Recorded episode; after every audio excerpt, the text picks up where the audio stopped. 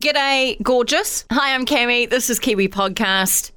Health goals for 2020. These are ones you can actually stick to. First of all, upgrade your dessert. So instead of going for the chocolate, guilty, right?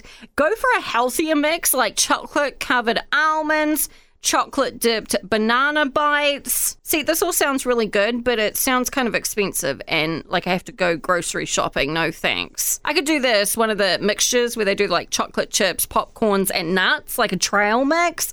I could do that. Sit differently. If you sit a lot in your office job, sit like you have a tail. Like don't bark or anything, but sit like you have a tail, bending at your hips slightly so you aren't sitting sitting on your tail, right? Set a bedtime alarm. I love this idea idea. If you have a tough time going to bed, set an alarm about 45 minutes before lights out so you know when to start your wind down routine. I love that. Walk to every destination within a mile. If I live like right on the beach or in an area that has public transport, I would do this. I'm probably not going to do this. Check in with yourself mid meal. This is all about helping regulate how much food you're having, right? So forget dieting, learn to eat mindfully and stop halfway through your meal. Eat veggies at breakfast, avocado toast right? This is kind of where this comes from. It makes sense what they're saying is tossing spinach or grated sweet potatoes into your eggs, maybe adding shredded carrots into oatmeal. I mean, it sounds good. Again, a lot of work though. Finally, exercise for a few minutes. Look, doesn't matter what it is. Ideally, though, you're supposed to get two and a half hours of physical activity every week. But if you can't work out 30 minutes five days a week, do what you can when you can. Any exercise is better than none. That's something I really have to remember for 2020 and my health goals, you know.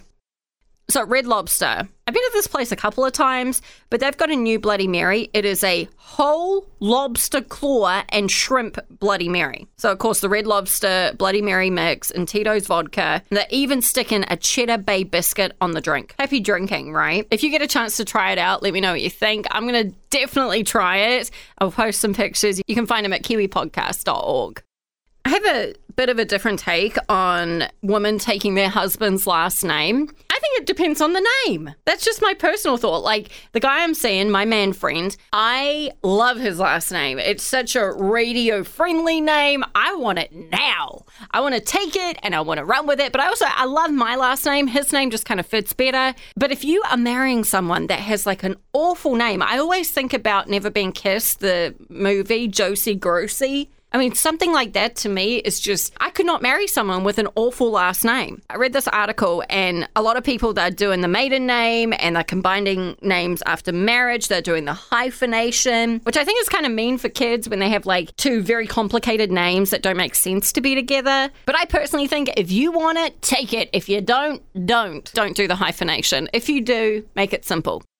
I'm really into challenging myself, and I don't know about you, but hobbies that actually make you smarter. I read this article and it made me really want to get into playing guitar. Never had lessons, but I've kind of tried to pick stuff up here and there. And apparently, when you play guitar, not only are you going to get laid? Because lots of weird looking people get laid. But it's also going to help you with creativity, analytical skills, language, math, fine motor skills, and more. It actually helps your memory as well. More than anything, I just think it's cool to be able to bust out a guitar and play music. Some other hobbies that will make you smarter reading. Okay, First of all, it makes you feel better about yourself. It reduces stress and it helps you detect patterns and even respond to other people's feelings when you're reading. I think that's so insightful and I love that. Also, exercise regularly. Hello. Look, if you need motivation, some scientists say being inactive actually has the opposite effect and makes you dumber. So don't stop working out. Work out your brain. Yes, bring out the solitaire, the Sudoku, the video games. That helps a lot because it opens up more pathways in your brain and expands your ability to figure things out in the future. And then finally, meditate. This is something that I struggle with because I have such nervous energy all the time. But meditation really is controlling your own brain, especially when you need to feel confident, like maybe going in and asking for a raise. So meditation and especially playing the guitar, yeah, maybe a little exercise here and there. I'm really going to focus on those hobbies and hopefully I'll be like super smart.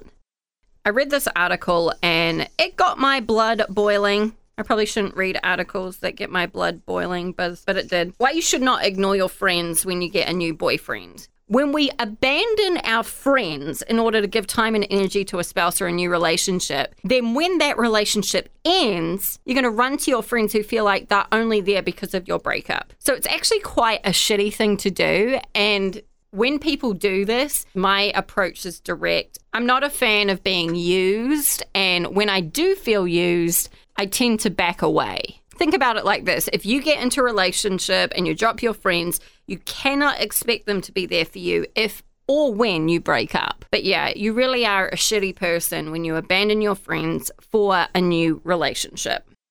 Hey, I'm Cami. That has been another episode of Kiwi Podcast.